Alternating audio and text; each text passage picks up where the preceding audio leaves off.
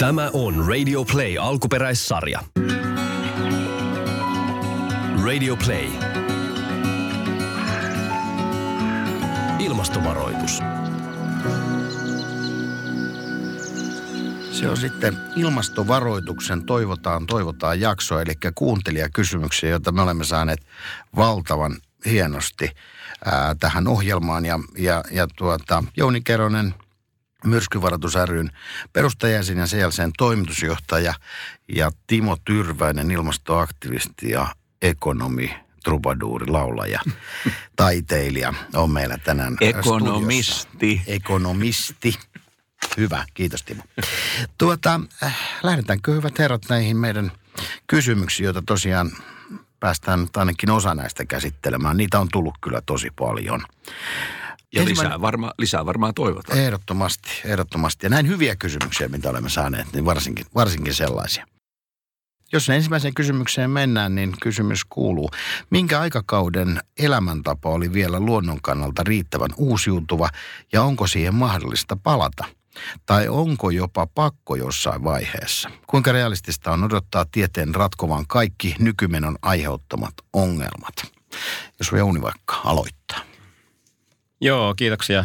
Tässä voisi vaikka lähteä siitä, että 60-luvulla ja 70-luvun alussa tehtiin tämmöinen vallankumouksellinen raportti Kasvun rajat, jonka perusteella sitten käynnistyi myöskin Rooman klubi.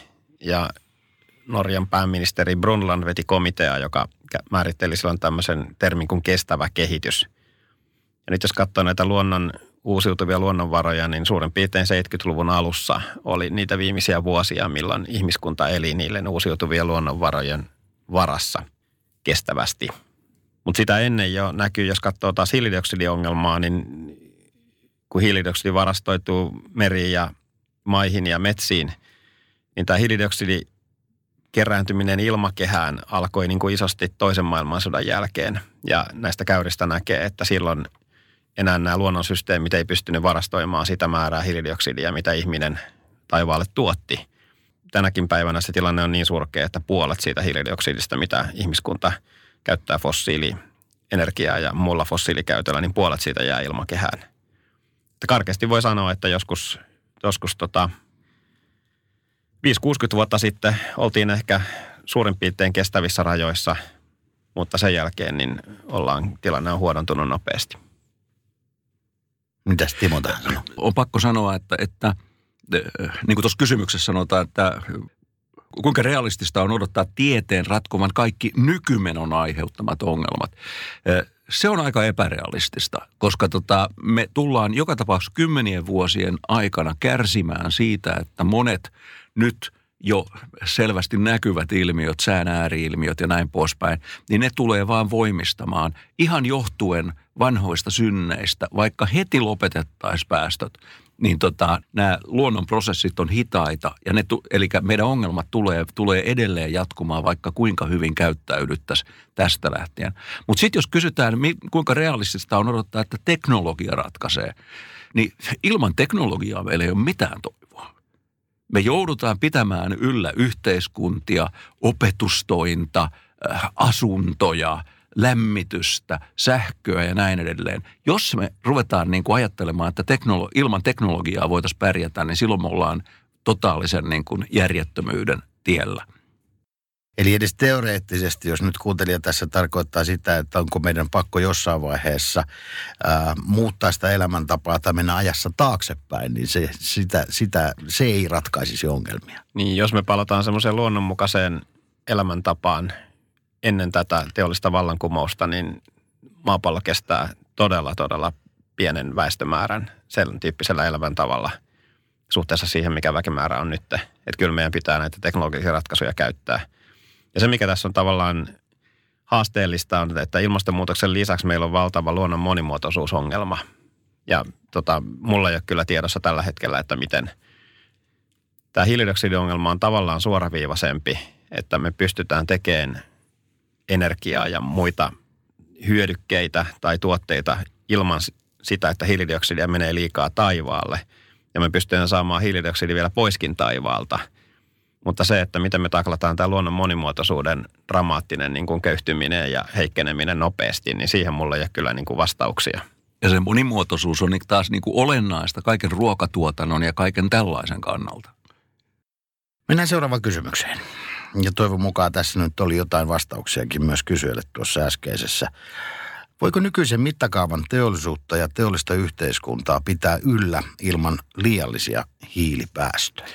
Tämä on hyvin tärkeä kysymys ja se pitää ymmärtää, että talous, teollisuus, se ei ole ongelma, vaan päästöt. Päästöt on se ongelma. Ja silloin kysymys on siitä, että meidän on yksinkertaisesti pakko muuttaa kaiken teollisen tuotannon ja monien elä, elämään liittyvien valintojen – meidän pakko muuttaa niitä sillä tavalla, että me siirrytään tästä suuripäästöisestä vähäpäästöiseen ja lopulta vähähiilisiin ratkaisuihin. Ja tämä on taas, palataan siihen ekaan kysymykseen, teknologia on avain siihen. Mä voisin vastata kyllä. ja, Elikkä, ja eli... jos sitä hiukan haluaa täsmentää vielä. niin voi olla, että on ihan hyvä jo niin hieman täsmentää. Täsmentää on sitä, että jos me ollaan valmiita maksamaan – näistä hiilipäästöjen haitasta järkevä hinta, niin mä en näe mitään vaikeuksia toteuttaa tämmöistä yhteiskuntaa, mikä meillä on nyt myöskin sillä tavalla, että hiilidioksidia ei mene taivaalle liikaa. Mutta tänä päivänä mittakaavat on sellaisia, me tässä Mari Pantsari ja mun kirjassa Tien haarassa me ollaan sitä niin kuin avattu, että mittakaavat on sellaisia, että esimerkiksi viime vuonna, jos me niin kuin verotettiin – hiiltä yhdellä rahayksiköllä, niin käytännössä globaalisti me tuettiin fossiilipolttoaineita yhdeksällä. Ja hyväksyttiin tämän fossiilipolttamisen ja ilmastonmuutoksen seurauksena 113 rahayksikön haitat. Niin tämä taloussysteemi toimii nyt niin kuin pahasti väärinpäin. Ja jollei me sitä saada korjattua, niin sitten me ei kyllä tästä selvitä, mutta se ei ole teknologinen ongelma. Se on ongelma siitä, että ollaanko me valmiit maksamaan – riittävästi, jotta päästään tästä kur- kurimuksesta pois. Ja mun on pakko nyt siirtyä tämmöiseen, tämmöiseen ilmiöön, jota tota niin kuin, johon törmää, tekisi mieli sanoa yllättävänkin usein. Ja se on tämmöinen niin kuin viehtymys tämmöiseen degrowth-ajatteluun. Tavallaan siihen, että, että meidän pitäisi lopettaa talouskasvu tai jopa – pitäisi niin kuin supistaa taloutta, jotta me voitaisiin ratkaista, ratkaista nämä ongelmat. Ja tämä on mun mielestä yksi niistä suurista harhakuvista, jota ilmastoasioiden ympärillä leijuu. Tosiasia on se, että, että niin kuin mä aikaisemmin sanoin, että meidän pitää pystyä muuttamaan kaiken meidän toimintamme tavallaan hiilisisältö, päästösisältö. Ja jotta siihen voitaisiin päästä, se vaatii investointeja. Ja investoinnit, määritelmän mukaan, investoinnit ovat talouskasvun lähde, jolloin ikään kuin jos me pyritään tappamaan talouskasvu ja vieläpä supistamaan taloutta – niin mikä ihme on se yritys, joka siinä vaiheessa rupeaa sitten satsaamaan tulevaisuusinvestointeihin, eh, jos se lähtee siitä, että siltä putoaa joka tapauksessa kysyntä alta. Ja, ja, ja tässä suhteessa tätä ketjua voisi jatkaa vaikka kuinka pitkälle. Mitä merkitsee se, että taloutta supistettaisiin niin kuin ikään kuin muka ratkaisukeinona? Se merkitsisi talouden supistuessa työttömyyden kasvua, se heijastus valtioiden verotuloihin, kykyihin pitää yllä hyvinvointi, koulutus, turvallisuusjärjestelmiä. Ja kuitenkin samanaikaisesti meillä ei ole mitään toivoa saada sellaista painetta, joka saisi poliitikot toimimaan ja saisi yritykset muuttamaan toimintatapojen, jos me ei saada kansalaisten, su, suurten massojen tukea. Jos me viedään massoilta hyvinvointi – niin eh, kuka, kuka silloin, jos, jos työttömyydestä tulee peru, suurin ongelma, niin se taas siirtää eh, keskustelua ilmastoratkaisusta jonnekin tulevaisuuteen. Se ei ole yhtään järkevä tulevaisuuden kuva. Näin, Timo Törvän. Degrowthista puhutaan jaksossa, podcast-jaksossa, jossa muun muassa Sixten Korkman on mukana. Tota, ähm, miksi miljonäärit eivät nyt jo rakenna Noan arkkeja ja miksi pankit antavat vielä lainaa, jos vedenpaisumuksen ää, uhka on todellinen. Tämä vedenpaisumus tässä kohtaa vähän ehkä sitten kuvaa vaan mahdollista. Mä ihastuin suunnattomasti tähän, tota, tähän, tähän kysymykseen ja äh, oikeastaan johdantona, liiankin pitkänä johdantona tähän kysymykseen arkista. Yksi maailman johtavia tämmöisiä sijoittajaguruja, Warren Buffett, mun mielestä äärimmäisen hienolla tavalla kuvasi ikään kuin vähän luottaen kuulijan ja lukijan ymmärrykseen niin kuin sytytti tämmöisen ajatuksen, jossa hän, tota, jossa hän kysyi, ja nyt tämä on niin suoraa sitaattia hänen kirjeestään sijoittajille, niille ihmisille, joiden varo, varantoja hänen yrityksensä hoitaa. Eli Warren Buffettin sanoin, minusta näyttää, että hyvin todennäköisesti ilmastonmuutos on planeetalle suuri ongelma. Sanon hyvin todennäköisesti, enkä varmasti, koska minulla ei ole tässä asiassa tieteellistä pätevyyttä. Olisi kuitenkin typerää, että minä tai kuka muu tahansa vaatisi sadan prosentin todistuksen maailmaan kohdistuvista tulevista ongelmista, jos A. Ne näyttävät missään määrin mahdollisilta ja B. Jos ripeällä toiminnalla on mahdollista vähentää vaaraa edes hitusen. Ja sitten Warren Buffettin tämä hieno oivallus, sehän muistuttaa 1700-luvun ranskalaisen filosofi Pascalin kirjoituksesta, joka tunnetaan suurin piirtein vapaasti suomennetta veto Jumalan olemassaolosta. Pascal väittää, että jos on pienikin mahdollisuus, että Jumala on olemassa, on järkevää käyttäytyä ikään kuin hän olisi olemassa. Uskosta saatu palkinto olisi rajattoman suuri, kun taas uskon puute tuottaa ikuisen kärsimyksen riskinä. Ja samalla logiikalla, vaikka olisi vain yhden prosentin mahdollisuus, että planeetta etenee kohti suurta tuhoa, ja että viivyttely vie alueelle, josta ei ole paluuta, toimettomuus olisi tyhmän rohkeaa. Ja nyt sitten. Warren kehottaa kutsumaan tätä ajattelukaavaa Noakin laiksi. Jos arkki voi olla selviämisen ehto, ala rakentaa sitä tänään, vaikka taivas olisi täysin pilvetön. Eli tämä oli tavallaan tämmöinen vertauskulvallinen viesti amerikkalaisille sijoittajille, joista moni kysyi, onko ilmastonmuutos totta, onko se ihmisen aiheuttamaa. Ja sitten on vielä nämä paineet täältä niin kuin punaniskakristityiltä ja, ja, ja ortodoksi tai ylipäänsä niin kuin uskonnollisilta piireiltä. Niin, tota, niin tämä oli hänen tapansa sanoa, että hei kannattaa muuten suhtautua tähän vakavasti tähän asiaan. Tämä Buffettin niin kuin tota, tämä oli yksi tavallaan tämmöinen tietynlainen esiaste siitä, mitä nyt on nähty viimeisen kolmen neljän vuoden aikana. Nyt niin kuin maailman sijoittajamarkkinoiden suuri raha, roopesedät isolla ärrällä, he, ne on nyt valinnut sen hevosensa. Ne uskoo, että maailma on matkalla vähähiiliseen tulevaisuuteen. Sen on pakko olla, koska muuten ne, he menettäisivät kaiken pääoman, jos maailma ajatuu kuul, kuis, kuilulta alas. Ja niin kuin muissa näissä podcast-jaksoissa on jo puhuttu, tänä päivänä maailman johtavat sijoittajat – vaatii yrityksiä raportoimaan selkeästi ja läpinäkyvästi, ovatko ne käsitelleet hallitustasolla ja sitouttaneet koko yrityksen henkilökunnan siihen, millaisia risk- uhkia yritykselle koituu ilmastonmuutoksen etenemisestä tai ilmastopolitiikan kiristymisestä ja minkälaisia mahdollisuuksia niille aukeaa, jos ne ovat oikea, oikeassa paikassa oikeaan aikaan siinä maailmassa, jonka vähähiilisiin ratkaisuihin kohdistuva kysyntä tulee kasvamaan valtavasti tulevien vuosien ja vuosikymmenten aikana. Tämä varmaan Jouni sillä tavoin, että me huomattiin tässä intohimoon määrä tähän, tähän tuota, mutta onko Jouni lisättävää? On. Itse asiassa näillä vedenpaisumusalueilla niin kyllä vakuutusyhtiöt ja pankit on jo kiristäneet lainaehtoja.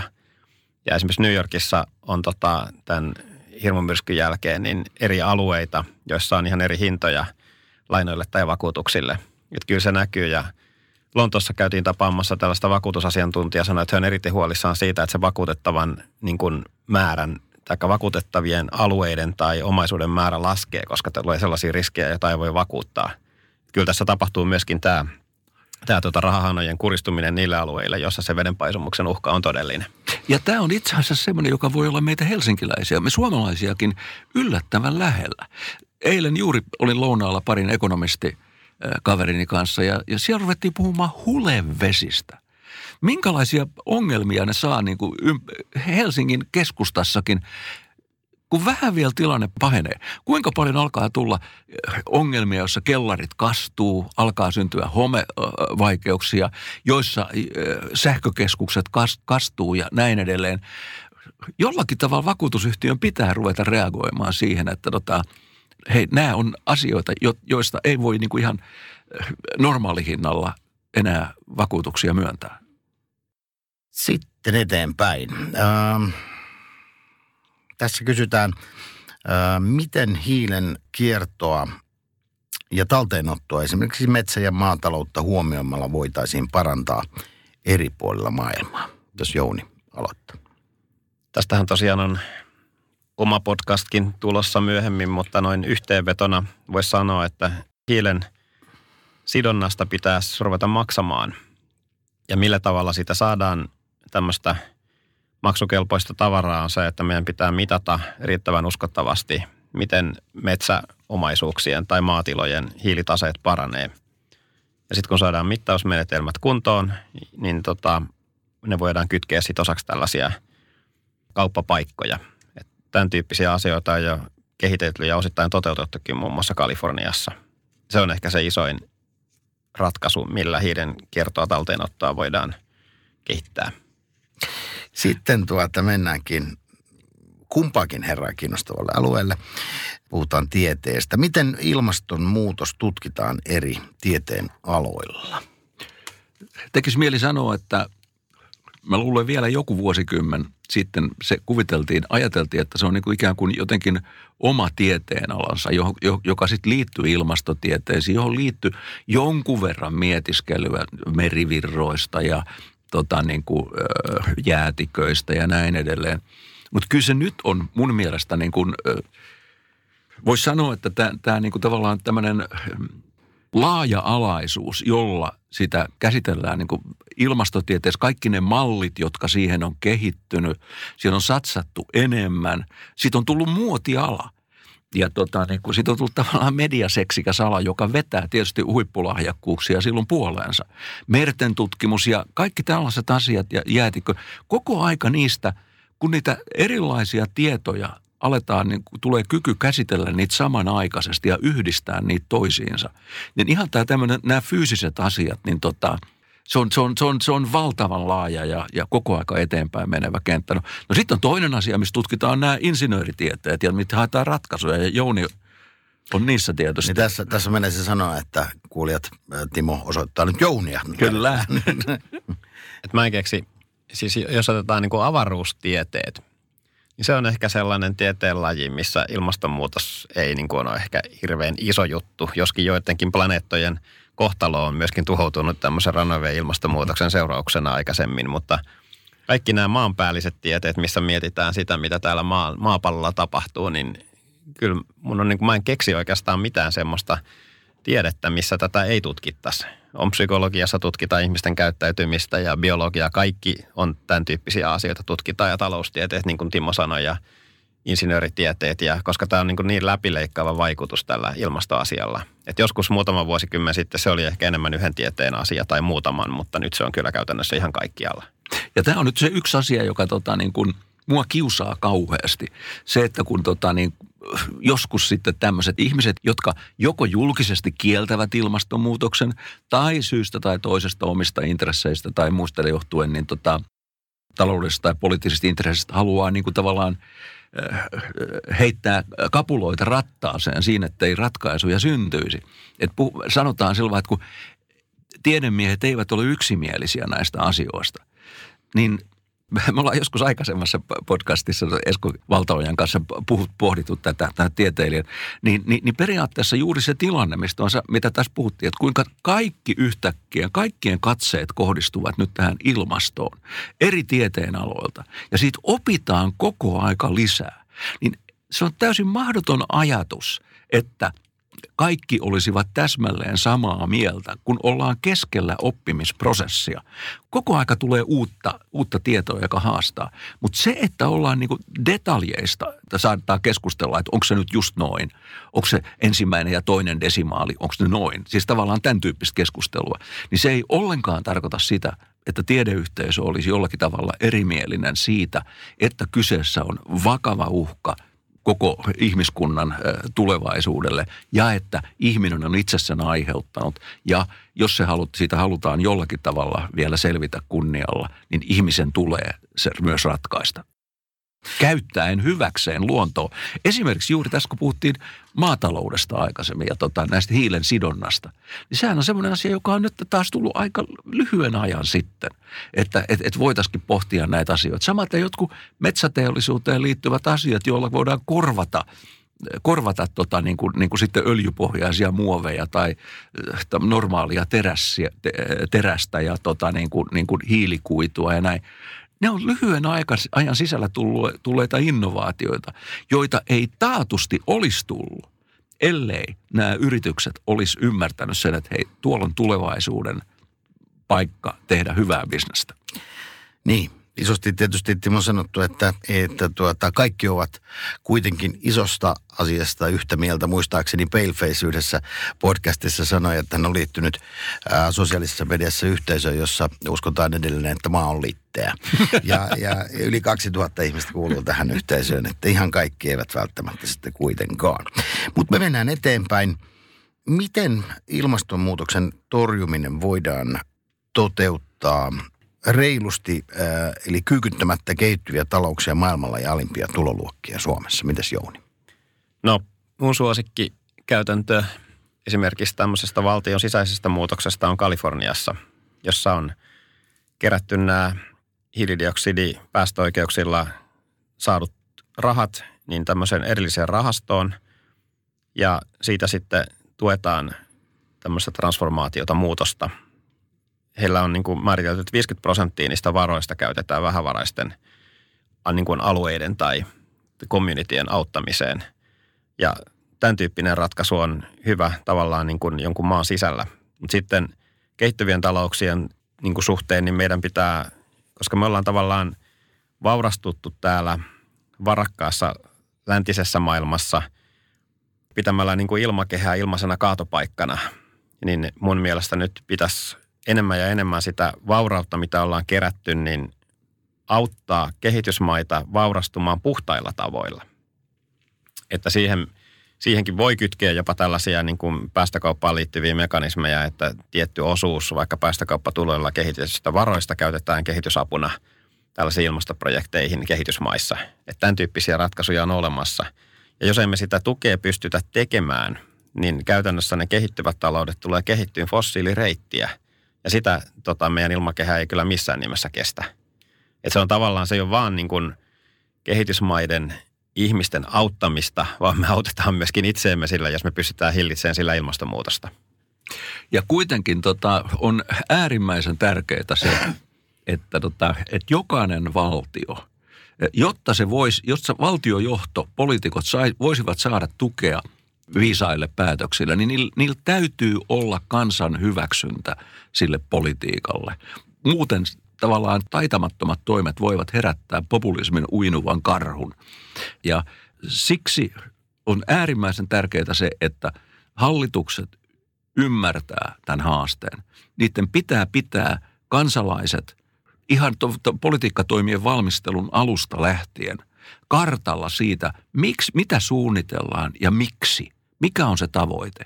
Ja siinä pitää olla, niin kuin Jouni sanoi Kaliforniassa, niille, joille on vaikeinta elää näiden uusien säännösten ja ratkaisujen puitteissa, niitä pitää auttaa myöskin meidän omien rajojen sisällä. Ja, ja, ja tavallaan tämä haavoittuvimpien ja niille, joilla ei ole varaa uusia lämmitysjärjestelmiään tai tällaisia vastaavia asioita, niin, tota, niin niitä pitää tukea ja auttaa siinä, koska se kansan tuki on – se ainut, mille politiikka voi perustua. täytyy sanoa sillä tavoin, että, että tuota, nämä kysymykset, mitä kuuntelijoille saamme, herättävät paljon intohimoja ja hyviä vastauksia ja muuta. Ja aina, aina niin kuin ensimmäisellä kaudellakin, kun tämä tehtiin, niin tulee mieleen, että kyllähän näitä pitäisi ehkä enemmänkin, enemmänkin sitten tuota, pitää tai tehdä ää, näihin kuuntelijakysymyksiin liittyviä juttuja. Nyt joka tapauksessa me päättelemme viimeisen kysymyksen – ja viimeinen kysymys on, ilmastonmuutoksesta uutisointi on ajoittain sekavaa. Miten tunnistaa luotettavasta lähteestä tulevan tutkimuksen? Uskon, että tutkimuksen rahoittaja voi vaikuttaa lopputulokseen haluamallaan tavalla, mutta onko tiettyjä yliopistoja, tutkimuslaitoksia, joihin voi aina luottaa? Mun täytyy sanoa, että, että kyllä minä olen aika ajoin hämmentynyt, enkä pysty päättelemään – onko tämä nyt oikeaa tietoa vai onko tämä nyt semmoisen, niin onko tämä niin muokattua todellisuutta, joka on puettu taitavasti nyt sitten uskottavalta tuntuvaan rippipukuun?